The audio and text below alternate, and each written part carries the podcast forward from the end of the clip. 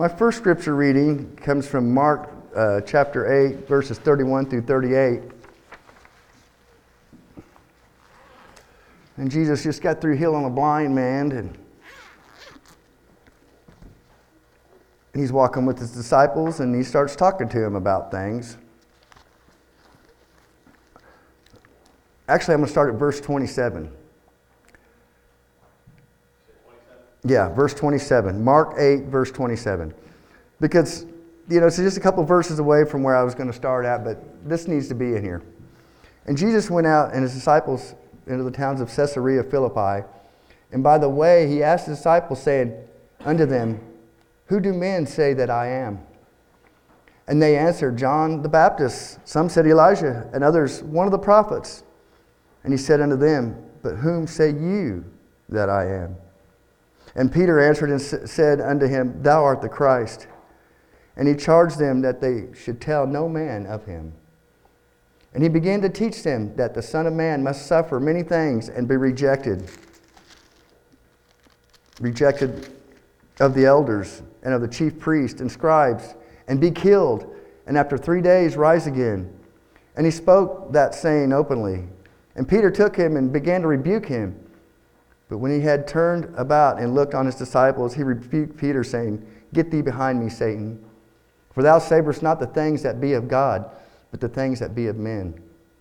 And when he had called the people unto him with his disciples also, he said unto them, Whosoever will come after me, let him deny himself and take up his cross and follow me. For whosoever will save his life shall lose it. But whosoever shall lose his life for my sake and the gospel's, the same shall save it. For what shall it profit a man if he shall gain the whole world and lose his own soul? Or what shall a man give in exchange for his soul? Whosoever therefore shall be ashamed of me and of my words in this adulterous and sinful generation, of him also shall the Son of Man be ashamed when he cometh in the glory of his Father with the holy angels. The word of God for the children of God. And all of God's children said, Amen. Let's pray. Holy Father, we thank you for your words of life. Father, I pray that you would speak to us in Jesus' name. As I was going through this, I was thinking, wow, this is, this is some heavy stuff here, what Jesus is telling his disciples. And he wasn't just talking to his disciples. If you see, he, he, he, everybody that was there. And, and a lot of people would get offended at that. Because what, what's he saying? Who, if you deny yourself, what's, what's this mean? Uh, and what did it mean for the disciples? I mean, they were with him, and they seen the miracles and stuff, and then he's telling them to deny themselves and pick up their cross and follow me, is what he said. And see, he hasn't went to the cross yet. This is before the cross. And so, you know, you think that would bring a little bit of confusion. What's he talking about? Pick up your cross and follow me. Pick up your life and follow the Lord. Is it going to be about what you want? what you can gain in the world. I mean, if we look at it this way, look what, how the disciples were when Jesus called them. They were fishing. Some of them were fishing. They were in boat, boats with their dad. The sons of Zebedee, they were out there fishing, and Jesus said, Follow me, and I will make you fishers of men. And they dropped everything. Now, I'm not saying that you just drop your profession to follow Jesus, but that's what he called these guys to do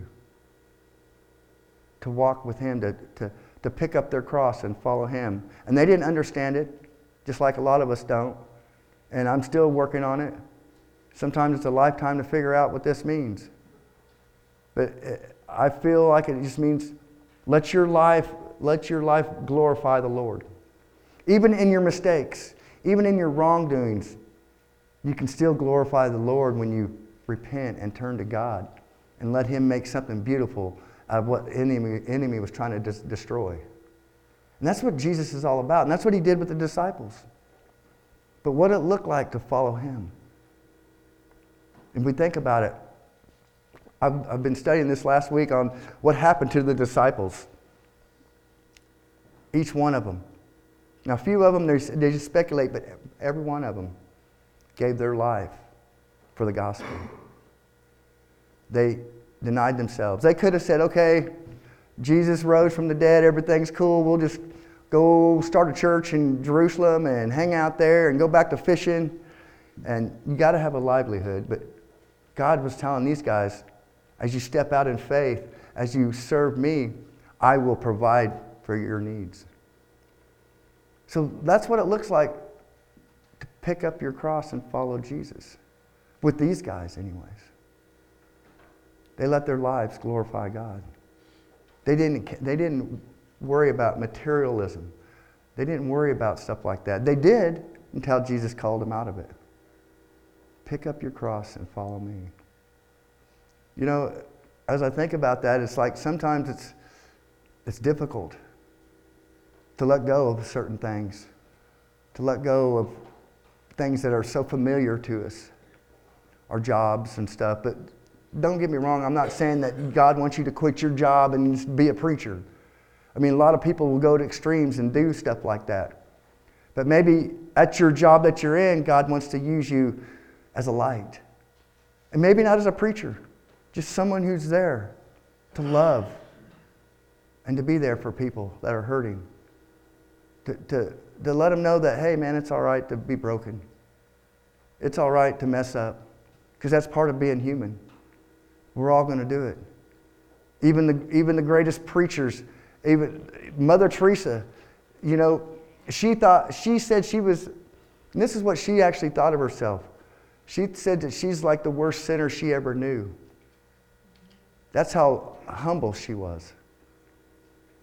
And we all know what she did. She gave her life to serve the poor in Calcutta. She went there and she lived with them. She cast all of her earthly riches and she went and lived with these people and served them right there where they was at. So that's where God's calling us to do serve right where we're at, to take up our cross, to, to be that light to the brokenness around us instead of condemning the, the ones that are having a hard time. Saying, well, if you would get your life if you do this or if you do this. No. Say, man, I, I feel you. I've been there. I know how it is. I know how, you, I know how it is. But it, it, let Jesus help you. Let the Holy Spirit pick you up and guide you and direct you because God is faithful to his word. Deny yourself and pick up your cross and follow Jesus. You know, I, I'm guilty of not denying myself a lot in my life. You know, I, I, am guilty of it. I've, sometimes I'd rather not. You know, it's like, well, God, you know, I know you wanted me to go do this, but I got other plans. I want to go do this.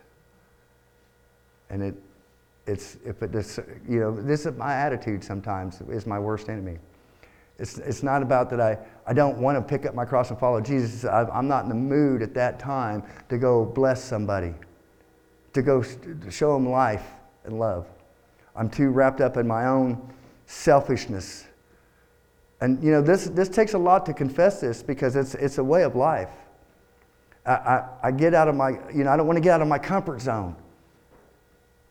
But God has called us to do that. To get out of our comfort zone, to go comfort someone else that's been beat down by the world and beat down by the church. You know, there's a lot of that going on in our world where people's taking their cross and they're beating people down with their cross instead of lifting people up and letting them know, hey, we all blow it. We all miss the mark. You know, I may not have missed the mark today, but tomorrow's coming. And that's, that's the kind of attitude we got to have. Not that we got everything perfected, but that we're pressing forward. We're, we're moving forward to that mark of the high calling of God in Christ Jesus. Pressing forward, and you're forgetting the things from behind. And keep pushing forward to, to raise that standard of Jesus Christ's love for all humanity for all, for everybody, not just a certain people. He came for the whole world. And he demonstrated what it was like to pick up your cross and follow him. That's why he always prayed, Father, not my will, but your will be done. And that's what he was teaching his disciples. And then you come down to this part here, it says, Whosoever therefore shall be ashamed of me and my words in this adulterous and sinful generation, of him also shall the Son of Man be ashamed when the Father, when he comes in the glory of his Father with the holy angels. And, and you think about that right there. denying Jesus in front of people. And you think about that harsh judgment. Jesus said, I will deny him also. Shall the Son of Man be ashamed when he comes in the glory of his Father with the holy angels? But then we see where Jesus contradicted what he said. Peter, remember what Peter did? When he was standing by the fire and they arrested Jesus, and they had him in there questioning him, and uh, Peter's out warming himself by the fire, and someone said, Hey, ain't you, wasn't you one of the disciples? Ain't you Peter? Wasn't you with Jesus? You know him. He's like, I never knew the man. I don't know what you're talking about. He did it three times, denied Jesus.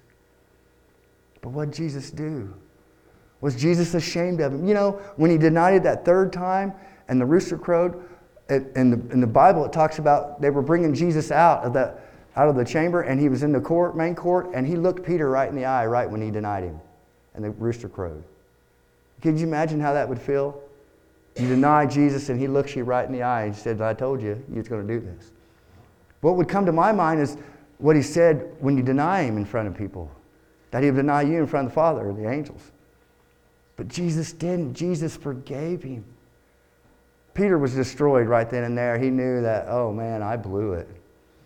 And, and he went and he wept and he wept and he wept and he repented and he's like, oh, you know, and he didn't kill himself like Judas did, but Peter was very, very broken. And Jesus restored him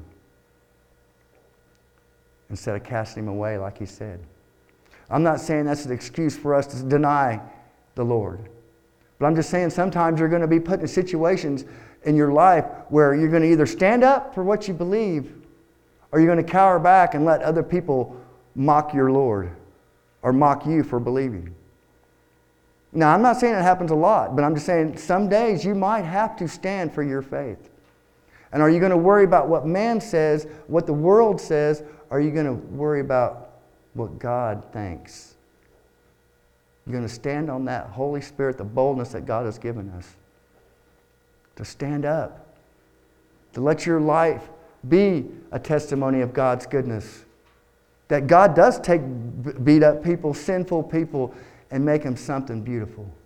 That God can take a, an alcoholic, a drug abuser, anything, a murderer. Look what he did with the disciples. Look what he did with the patriarchs in the Old Testament. I mean, they were, none of them was good. I mean, they all had bad histories. But God still could take that person and take that heart of stone, turn it into a heart of flesh, and mold it and shape it into something that He can use for His glory. And there's a testimony right there.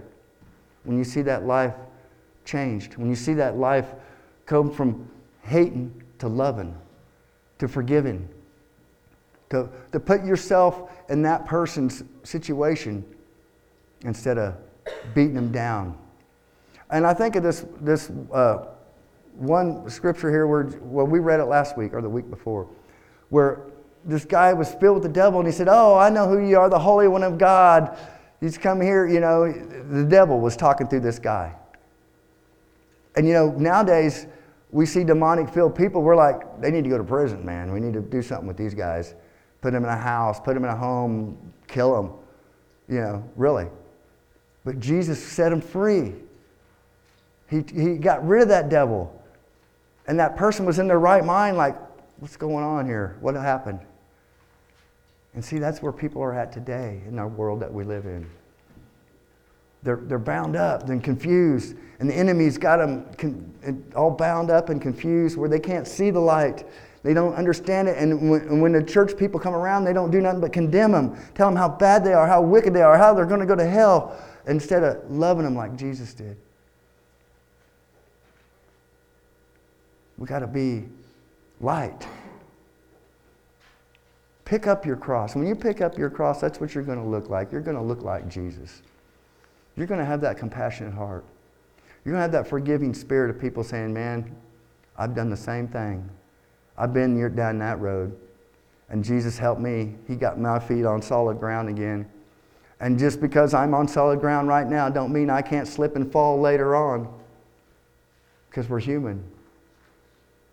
That's why we need each other to, to, to build each other up, to be there for each other, to show broken people in the world this is how the church is. We're broken just like you, but we got a Savior. We got a Savior that tells us, hey, everything's going to be all right, and I'll help you, and I, I will strengthen your inner man, and, and I will be your strength in the weakness, in your weakness. That's, that's what being a Christian's about. Not about being holier now and thinking, look at me, look how good I am. Don't even go there. You know, that, that, that's, that kind of that kind of makes God want to puke. It's pathetic. But we've always got to remember how Jesus treated his disciples. And he kind of got stern with them right here. You know, he did.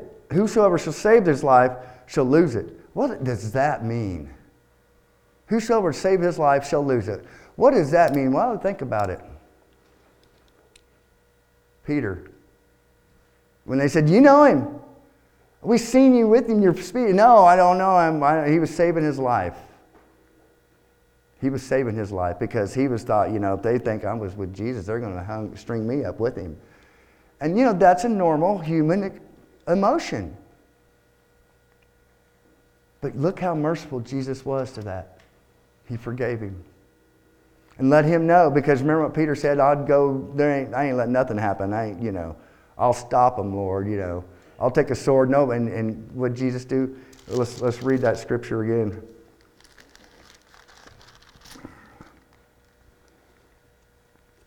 If I can find it.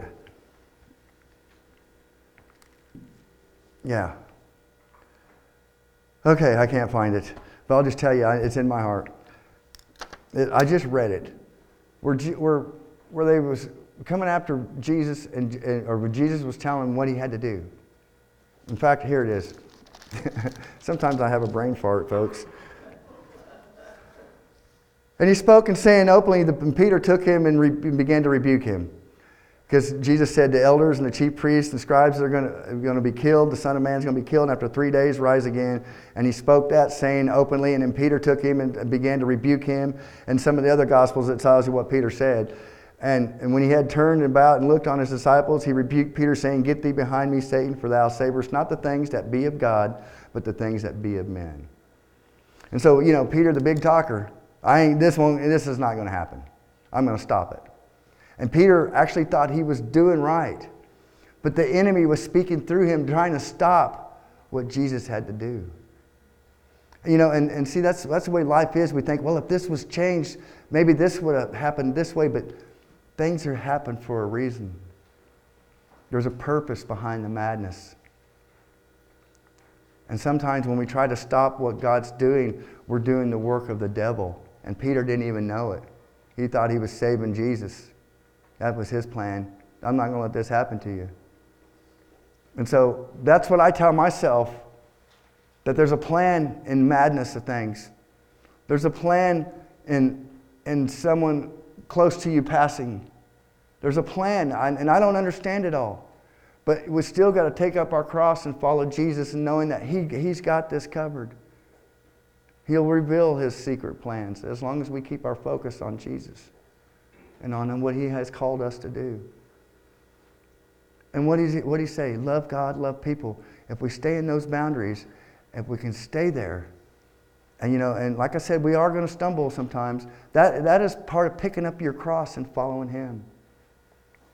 And not to be ashamed of Jesus, not be ashamed of the gospel.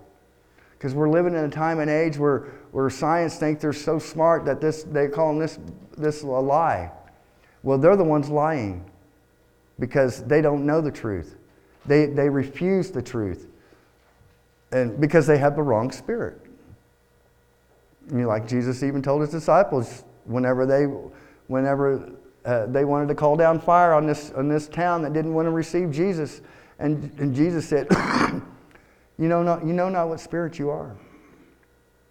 The Son of Man has come to save life, not destroy lives.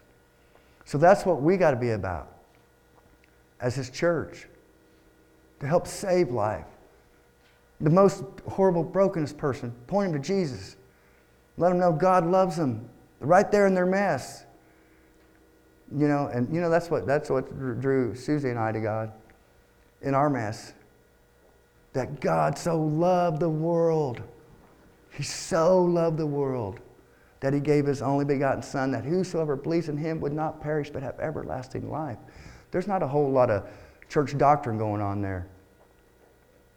I mean, a lot of people have a lot of things that you got to do. But that scripture just says, Whosoever believes in him would not perish. And then the next verse is even more, just as important. For God sent his Son into the world not to condemn, not to condemn, but to heal, that through him the world might be saved. And you know, I can catch myself condemning. I have. And then God sets me down in my time and reminds me where'd you come from, Kenny? What struggles do you have in your life that nobody knows but you and me? Do I condemn you? I'm walking you through these things. What I thought was all right 10 years ago, I'm not thinking is all right anymore. See, that's what God does, but see, that's between God and me. Just like what you're going through in your life is between God and you. And don't let no one else tell you what you should be doing. As long as you're seeking the Lord, that's what you should be doing. Keep your focus on Jesus. Take your cross and follow Him. Don't follow the church. Don't follow any person. Follow Jesus. Don't follow the Apostle Paul. Don't follow Peter. Don't follow James. Follow Jesus. Jesus didn't say, pick up your cross and follow Apostle Paul. He didn't say that. It's not in there. Now, there's a scripture in there where Paul says, imitate me as I imitate Christ. Well, that's Paul. I'm just saying. He's a disciple. And he was an awesome disciple. And he did follow Jesus. But that was his walk. That was the Apostle Paul's walk. We all have our own walk, our own cross to bear. I'm going to go to Romans chapter 8, actually, Romans chapter 10. And I had wrote down here to read the whole chapter, but I'm not going to read the whole chapter. I'm just going to read 8 through 17.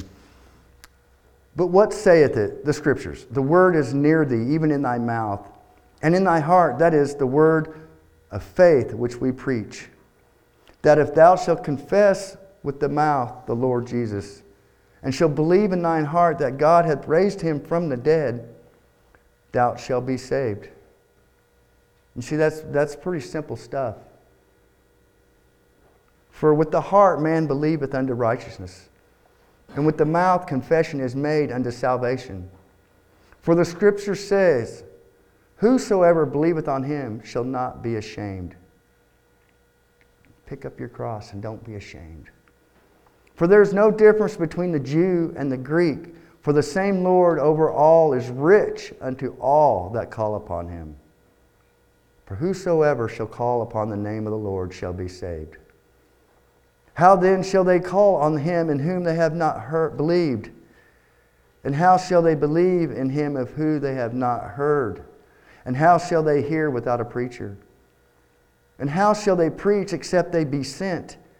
As it is written, How beautiful are the feet of them that preach the gospel of peace and bring glad tidings of good things.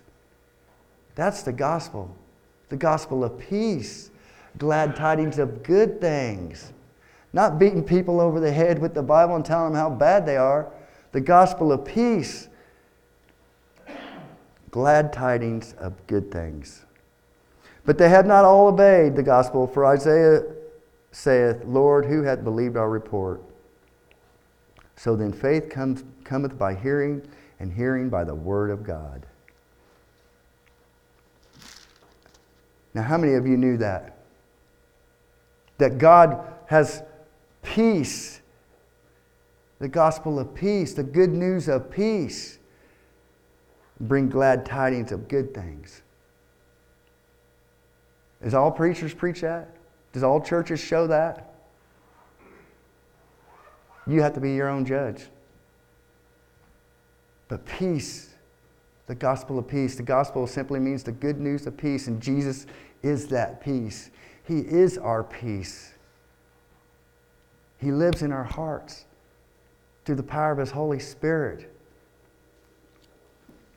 Okay, I know it's five after, but we're eating lunch anyway, so I'm going to go to Ephesians.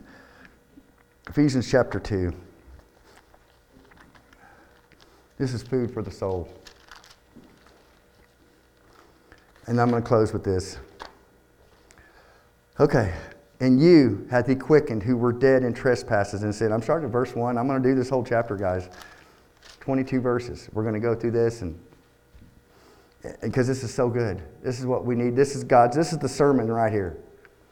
And you hath he quickened who were dead in trespasses and sins, wherein in times past you walked according to the course of this world, according to the prince of the power of the air, the spirit that now worketh in the children of disobedience, among whom also we all had our conversations in times past in the lust of our flesh fulfilling the desires of the flesh and of the mind, and were by nature the children of wrath, even as others.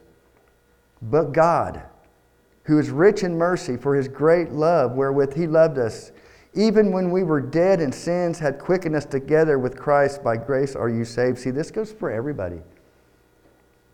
This is for all sinners.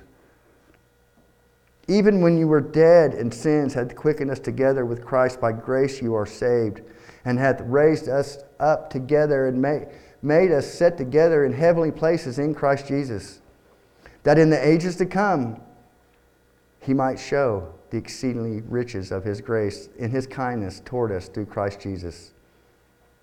In the ages to come, is that the new millennium? I'm believing that's what he's talking about in the ages to come, in the new creation.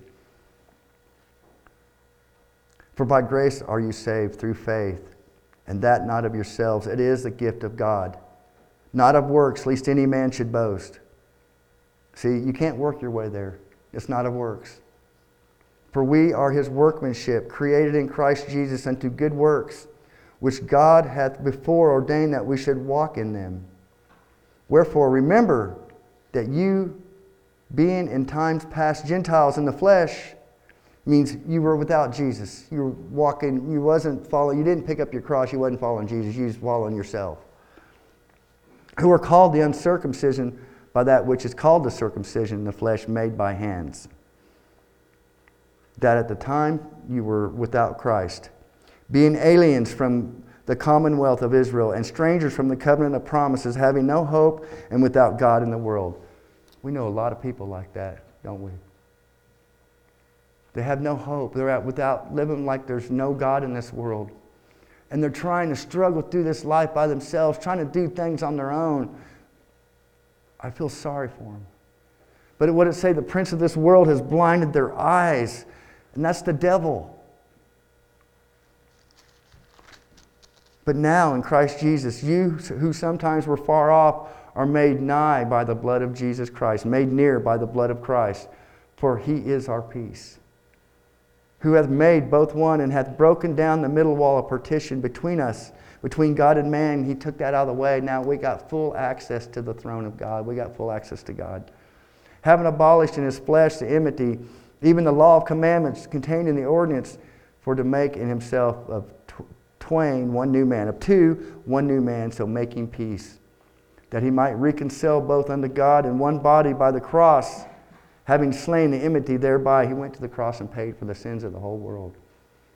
The Old Testament says, Curse is anyone who's hung on a tree. Jesus bore that curse for us. He was nailed to that tree for the sins of the world. He who is holy became sin of the world for us because of love. And he came and preached peace to you, which were far off, and to them that were near. For through him we both have access by one Spirit unto the Father. Now, therefore, you are no more strangers and foreigners, but fellow citizens with the saints and of the household of God, and are built upon the foundation of the apostles and the prophets, Jesus Christ Himself being the chief cornerstone, in whom all the building fitly framed together groweth unto a holy temple in the Lord, and in whom also you also are builded together for a habitation of God through the Spirit. Now, that, that's kind of like this rock wall, you see? This rock wall, every rock has its purpose. No rock is more important than any other ones, but they all have their purpose and they form this wall built on the solid foundation. Cornerstone. Jesus is the chief cornerstone. That's just an example. You know, how this rock wall, that's how God's building his church, but it's people. Some are smaller than others, some are bigger, some have a lot to offer, some not so much, you know, some are little slivers, but they're all part of God's plan. God's building his church. And you are part of that. You're part of his promises, the covenant promises to Abraham. That in you all the world will be blessed. That's what he told Abraham, your seed. That we, we are all a part of those promises in Jesus Christ. You get what I'm saying? That you are valued by God, very much valued by the one who created everything. You're the apple of his eye. Let's pray. Holy Father, we thank you for your love, Lord. We thank you that you have poured out your Holy Spirit. Thank you, Jesus, for coming to this earth, for showing us what love really looks like. Lord, each one of us have struggles in our lives. Help us to pick up our cross and to truly follow you, Lord, and not, not count the cost. Help us to be bold witnesses of your goodness. Help us to preach that gospel of peace and bring, bring glad tidings of good things to the hurt, hurting world that the prince has got bound and blinded. Help us to be the ones to set the captives free now, Lord, as you have called us to do, to seek and save the lost. In Jesus' holy name, let us be your hands and feet, Lord. In Jesus' name, amen.